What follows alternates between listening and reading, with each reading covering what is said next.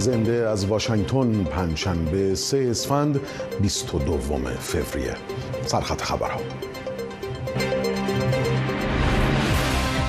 افشای سند محرمانه درباره کشته شدن نیکا شاکرمی، پزشکی قانونی، آثار تجاوز و صدمات شدید بدنی بر بدن این نوجوان 16 ساله وجود داشته. تنش در خاورمیانه، افزایش خشونت در کرانه باختری در پی تیراندازی فلسطینی‌ها به شهرک‌نشینان اسرائیلی. و 74مین دوره جشنواره برلین، سالی ویژه برای سینمای مستقل ایران.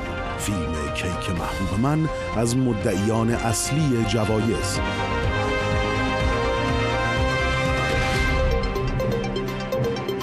خانم ها، آقایان، درود بر شما. آریان ریسباف هستم، میزبان شما در این بخش زنده خبری. ابراهام پیلی، معاون نماینده ویژه آمریکا در امور ایران، با رافائل گروسی، مدیر کل آژانس بین‌المللی انرژی اتمی در وین، مقر این نهاد نظارتی سازمان ملل، دیدار کرد. محور گفتگو در این دیدار غیر قابل قبول توجیه بودن توسعه برنامه اتمی ایران و کاهش شدید سطح همکاری تهران با آژانس بود.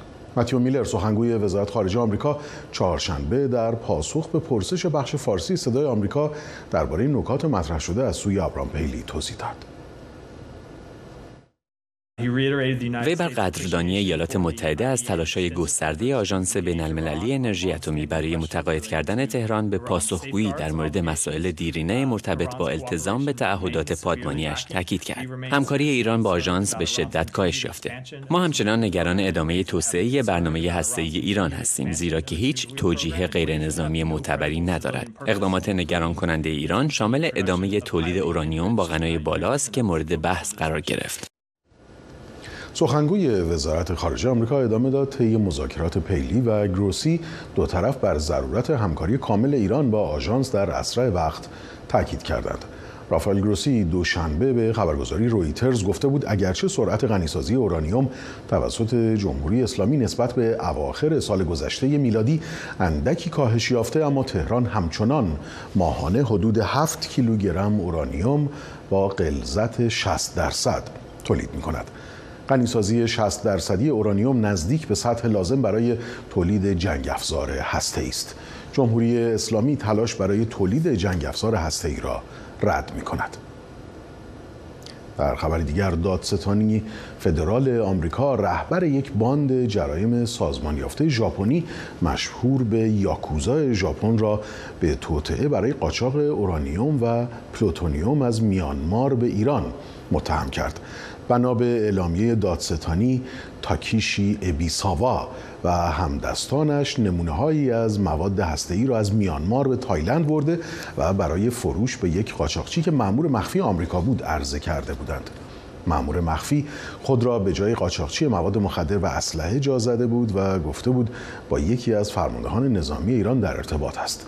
نمونه‌های عرضه شده به مأمور مخفی پس از ضبط به بازرسان آمریکایی تحویل داده شد و در آزمایشگاه تایید شد که اورانیوم و پلوتونیوم موجود در آنها برای ساخت بمب کاربرد دارد.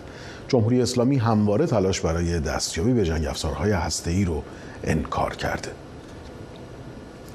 ماتیو میلر، سخنگوی وزارت خارجه آمریکا، چهارشنبه در کنفرانس خبری در پاسخ به پرسش بخش فارسی صدای آمریکا درباره غیرقانونی شدن VPN در ایران گفت پشتیبانی از آزادی اینترنت و تضمین دسترسی شهروندان ایران به اینترنت کماکان یکی از ارکان محوری سیاست‌های ما در قبال آن کشور است.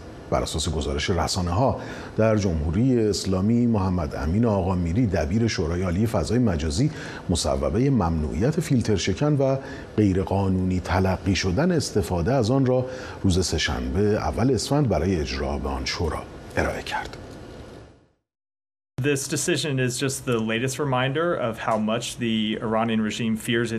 این تصمیم تازه ترین یادآوری است از اینکه رژیم ایران چقدر از مردمش میترسد و اینکه مردم ایران چه توانایی‌هایی دارند اگر دسترسی نامحدود به اینترنت و اطلاعات داشته باشند. اختلالات اینترنت که رژیم ایران در گذشته ایجاد کرده بود، میلیاردها دلار به اقتصاد مردمش خسارت وارد کرد. این باعث آسیب بسیار برای کسب و کار شد و البته اطلاعاتی را که مردم برای تصمیم‌گیری در مورد زندگیشان و تصمیم‌گیری در مورد آینده آیندهشان نیاز دارند خفه کرد.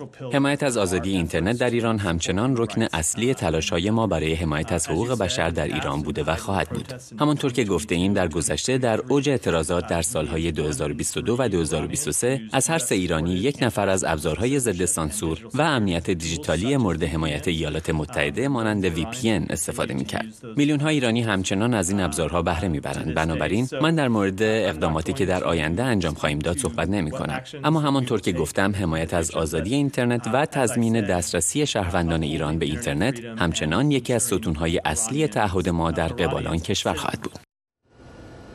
آقا میری دبیر شورای عالی فضای مجازی جمهوری اسلامی همچنین گفت وزارت ارشاد با همکاری وزارتخانه‌های اقتصاد و فناوری اطلاعات موظف شدند برای ترغیب تولید کنندگان محتوا و کسب و کارهای فعال در سکوهای خارجی ظرف یک ماه طرحی برای فعالیت آنها در سکوهای داخلی آماده کنند و برای تصویب به شورای معین ارائه دهند.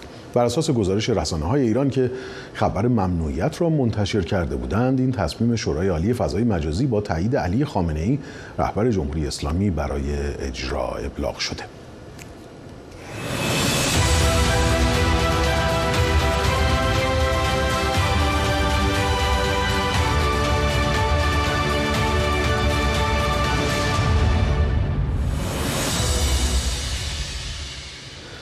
بیننده خبر هستید از صدای آمریکا. در یکی از اسناد هک شده قوه قضاییه توسط گروه هکری عدالت علی سندی مبتنی بر تجاوز و قتل نیکا شاکرمی معترضی که در روز 29 شهریور 1401 در بلوار کشاورز بازداشت شد و پس از چندی اعلام شد خودکشی کرده منتشر شده که خشم بسیاری از کاربران شبکه‌های اجتماعی را برانگیخته. کوروش آلادین مروری میکنه بر پرونده نیکا شاکرمی و واکنش کاربران. نیکا شاکرمی متولد 10 مهر ماه 1384 یکی از هزاران نوجوانی بود که در سرشور زندگی داشت و برای آزادی پا به خیابان گذاشت.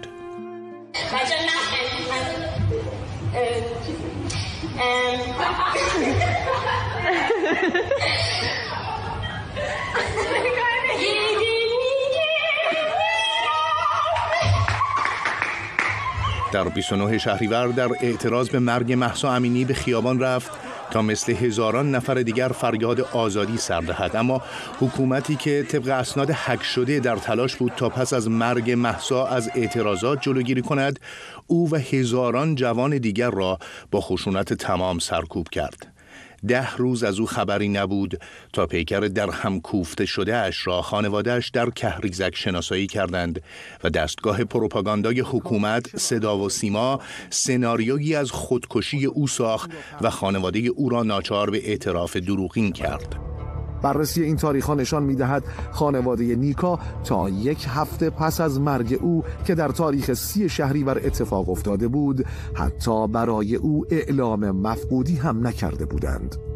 روز چهارشنبه 30 شهریور ماه ساکنین ساختمانی در یکی از محلات تهران متوجه جسد دختر جوانی در حیاط منزل میشوند که بلافاصله موضوع را به کلانتری محل اطلاع میدهند و جسد نیکا در حالی که به نظر میرسیده از بالای پشت بام سقوط کرده کشف میشود.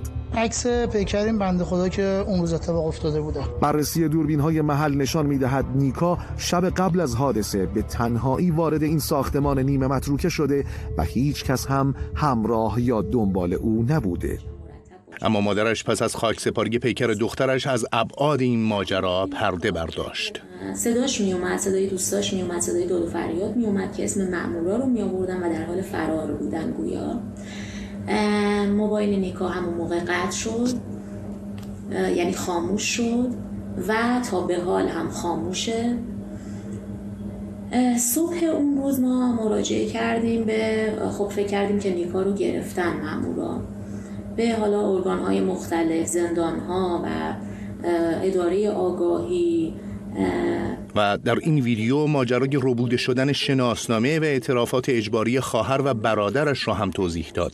بعد از مدتی شبکه CNN با بررسی ویدیوهای فراوان نشان داد نیکا در صف اول اعتراضات بوده و در آخرین تصویر در حال فرار از دست ماموران. پس از آن هم تمام رسانه‌های حکومتی تلاش کردند تا به دروغ پراکنی ادامه داده و بعضاً دست به تحقیر و توهین خانواده او و نیکا بزنند. پیکر نیکا بدون اجازه خانوادهش از سردخانه خرم‌آباد ربوده شد و در مکانی دیگر به خاک سپرده شد. مادرش این موضوع را هم در مراسم بزرگداشت دخترش برملا کرد. نیکای نازنینم، اگرچه دستان سیاه و شوم ظلم و بی‌عدالتی و جهالت، پیکر خاکی پرانا جوان مردان از من ربود و غریبانه بخواد. 1 سال و چند ماه از آن شب حادثه گذشته است. حالا با حک قوه قضاییه و انتشار اسناد دروغ سیستماتیک حکومتی در بسیاری دیگر از موارد هم آشکار شده.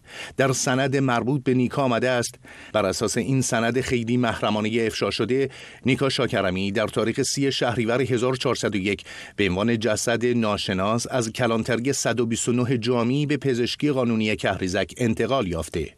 گزارشی از عباس مسجدی آرانی، رئیس سازمان پزشکی قانونی کشور، به انصاری، معاون سیاسی و اجتماعی شورای عالی امنیت ملی ارسال شده که در آن مشخص شده در معاینه جسد علت فوت صدمات متعدد بدنی متعاقب اصابت جسم سخت عنوان شده.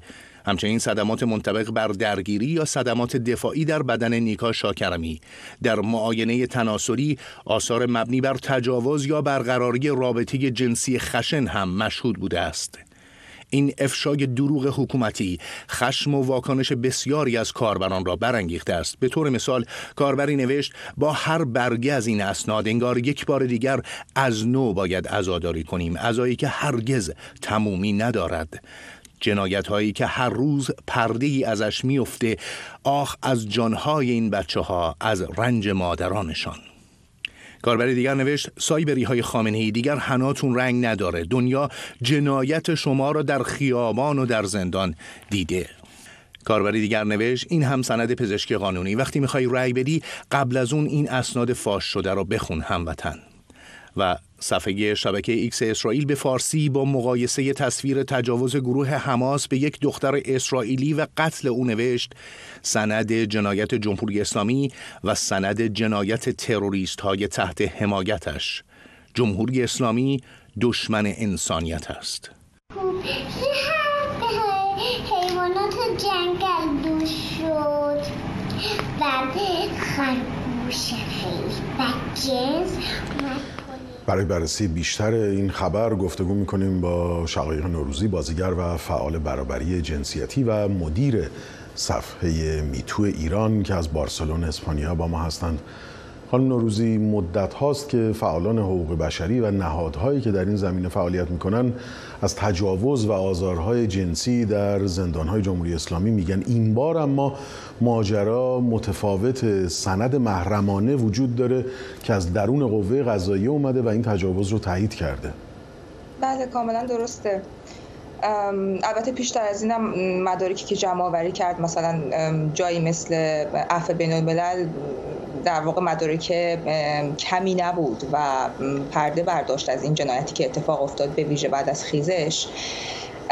منتها جدا از تمام این مدارک ها همه ما این رو میدونستیم، یعنی به نحوی میدونستیم که در مورد نیکا به عنوان مثال احتمال خیلی زیادی وجود داره که این اتفاق افتاده باشه، به خاطر میزان خشونتی که به اون در واقع بدن شده بود. و تجاوز جنسی هیچ ارتباطی با اروتیسم و تحریک جنسی نداره، یک خشونت مطلق به بدن و در اینجا به بدن این زن و به اون بدنی که عاملیتش رو خواسته به دست بگیره و مبارزه بکنه برای آزادیش.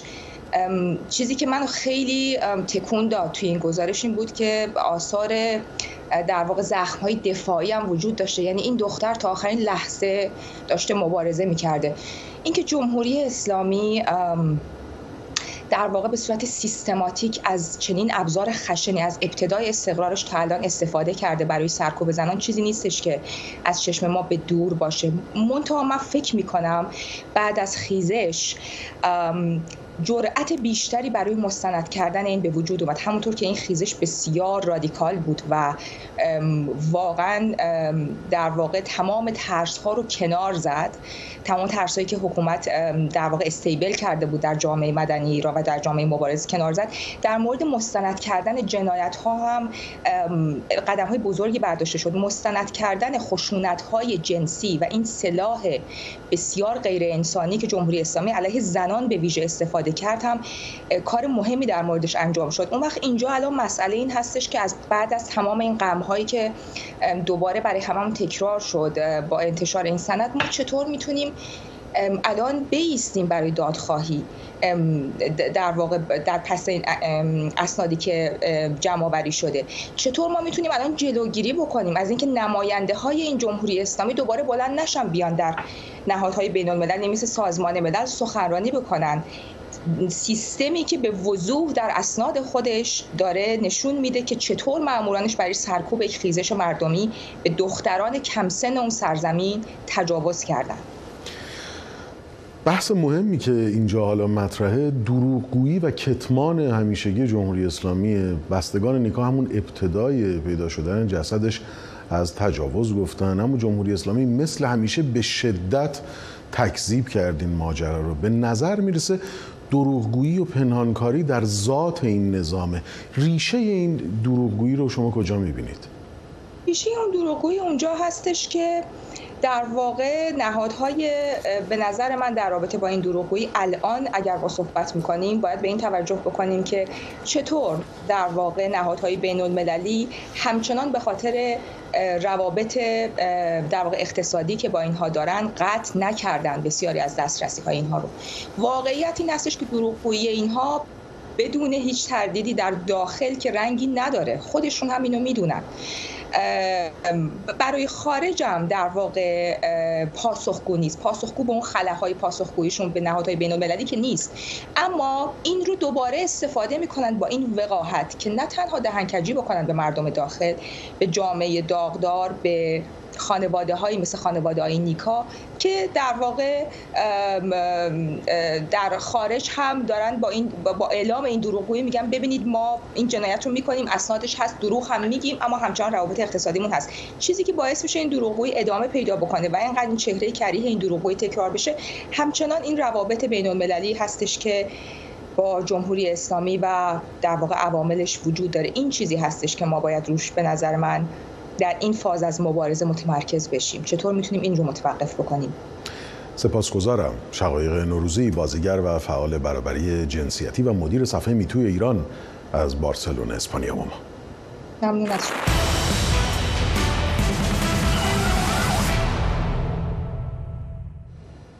بیننده خبر هستید از صدای آمریکا. با تیراندازی فلسطینی‌ها در کرانه باختری خشونت در این منطقه بالا گرفته و وزیر راستگرای کابینه اسرائیل خواستار افزایش محدودیت‌ها بر فلسطینی‌ها شد.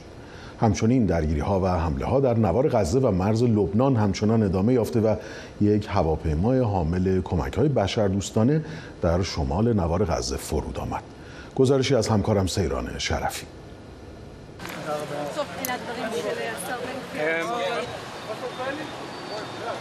در پی تیراندازی 3 فلسطینی در کرانه باختری رود اردن به شهرک نشینان، ایتامار بنگویر وزیر امنیت ملی اسرائیل با حضور در این منطقه خواستار اعمال محدودیت‌های بیشتری بر رفت و آمد فلسطینی‌ها شد.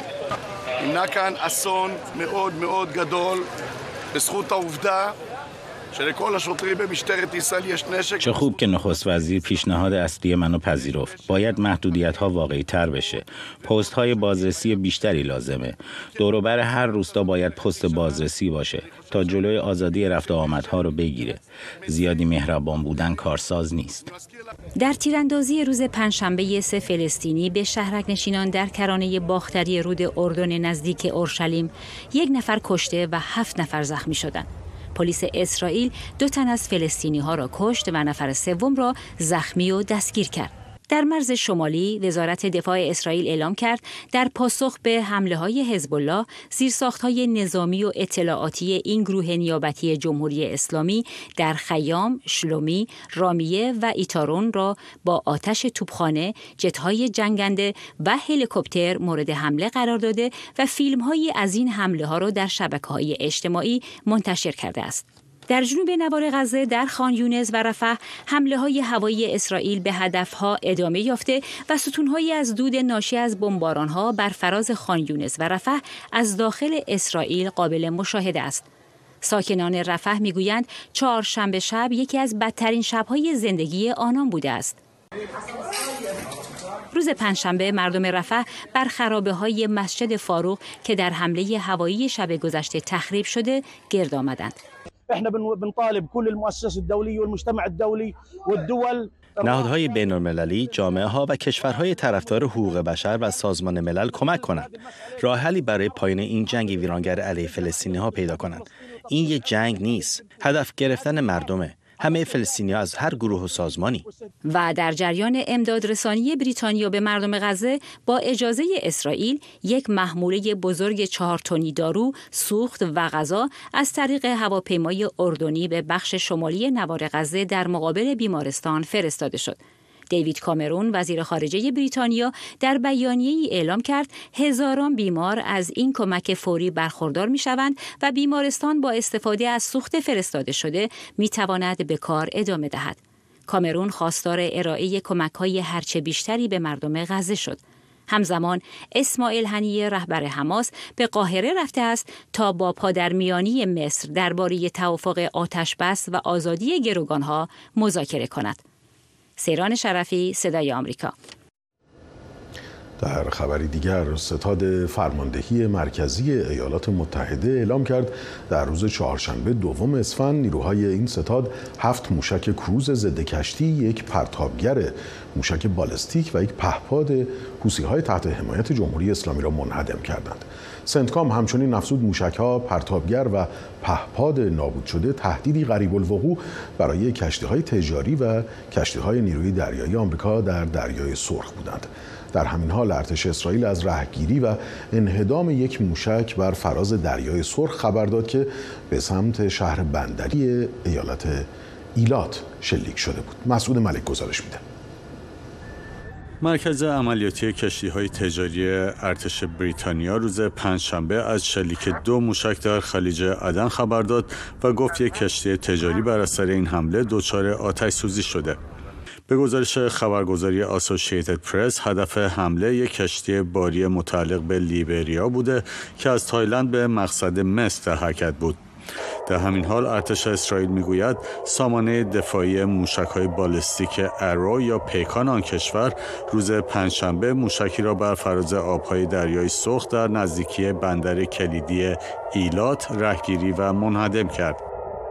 اگرچه حوثی‌ها هنوز مسئولیت هیچ یک از حمله‌های موشکی روز پنجشنبه را بر عهده نگرفته‌اند، اما این گروه شیعه افراطی برخوردار از حمایت جمهوری اسلامی در ماه‌های اخیر و در واکنش و اعتراض به جنگ اسرائیل با حماس در نوار غزه، حمله‌های موشکی و پهپادی متعددی علیه کشتی‌های تجاری بین‌المللی در دریای سرخ و آب‌های خلیج عدن انجام داده است. بنا به گزارش‌های کشتی باری ایالات متحده با محموله 40 تن غلات که در روزهای اخیر هدف حمله موشکی حوثی‌ها در دریای سرخ قرار گرفته و آسیب دیده بود، اکنون برای تعمیر و تخلیه بخشی از محموله‌اش در بندر عدن در جنوب یمن پهلو گرفته و به زودی برای حمله باقی محموله‌اش راهی بندر شمالی حدیده که زیر کنترل حوثی‌ها است خواهد شد.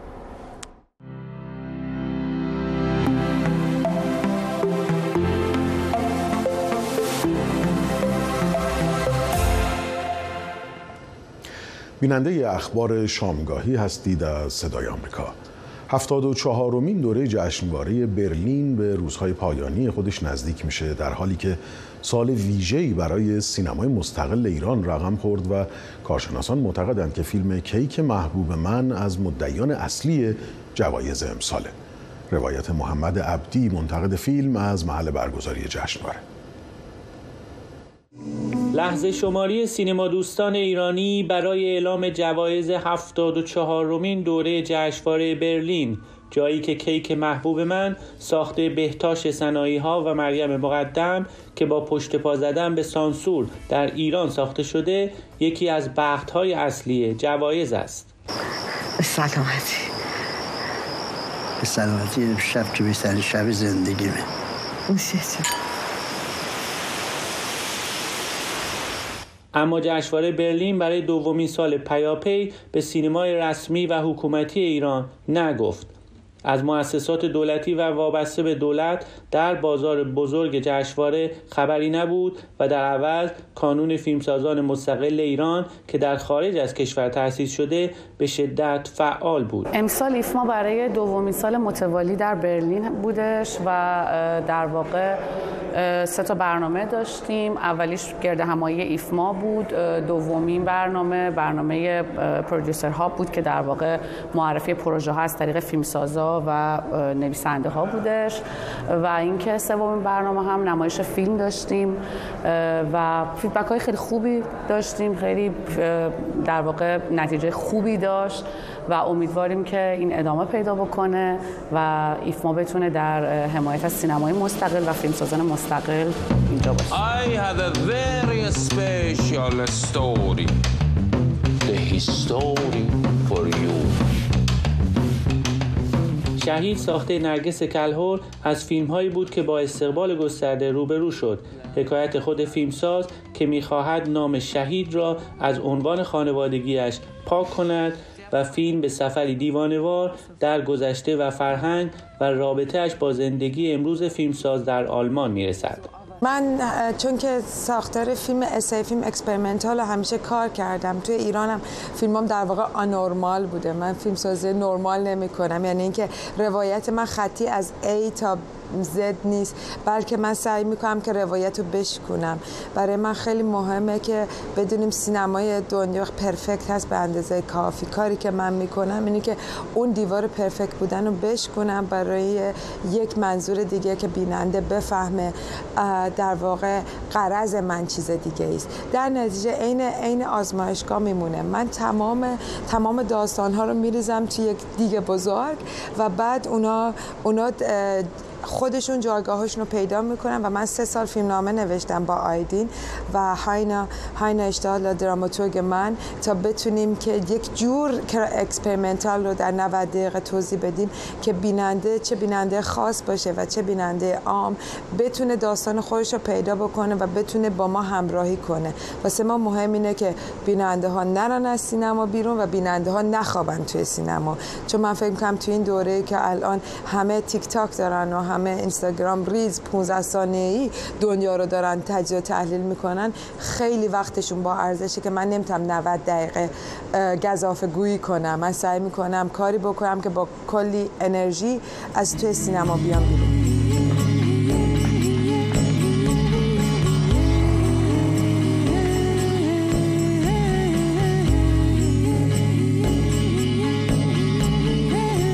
محمد عبدی، برلین. من نه به تو باور دارم نه به خدای مردمت.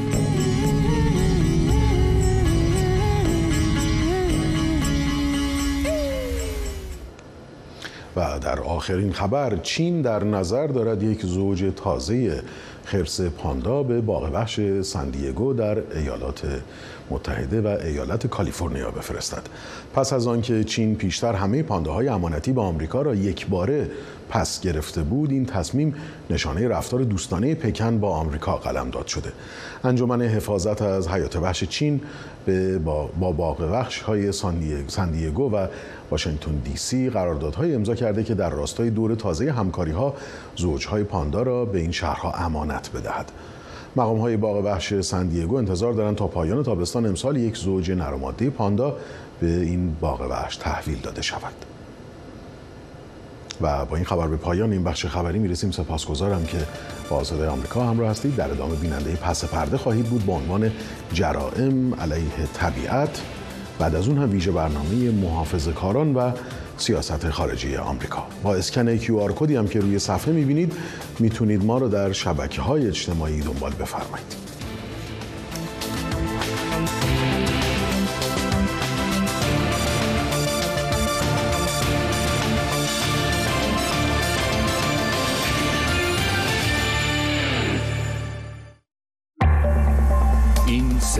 آمریکاست.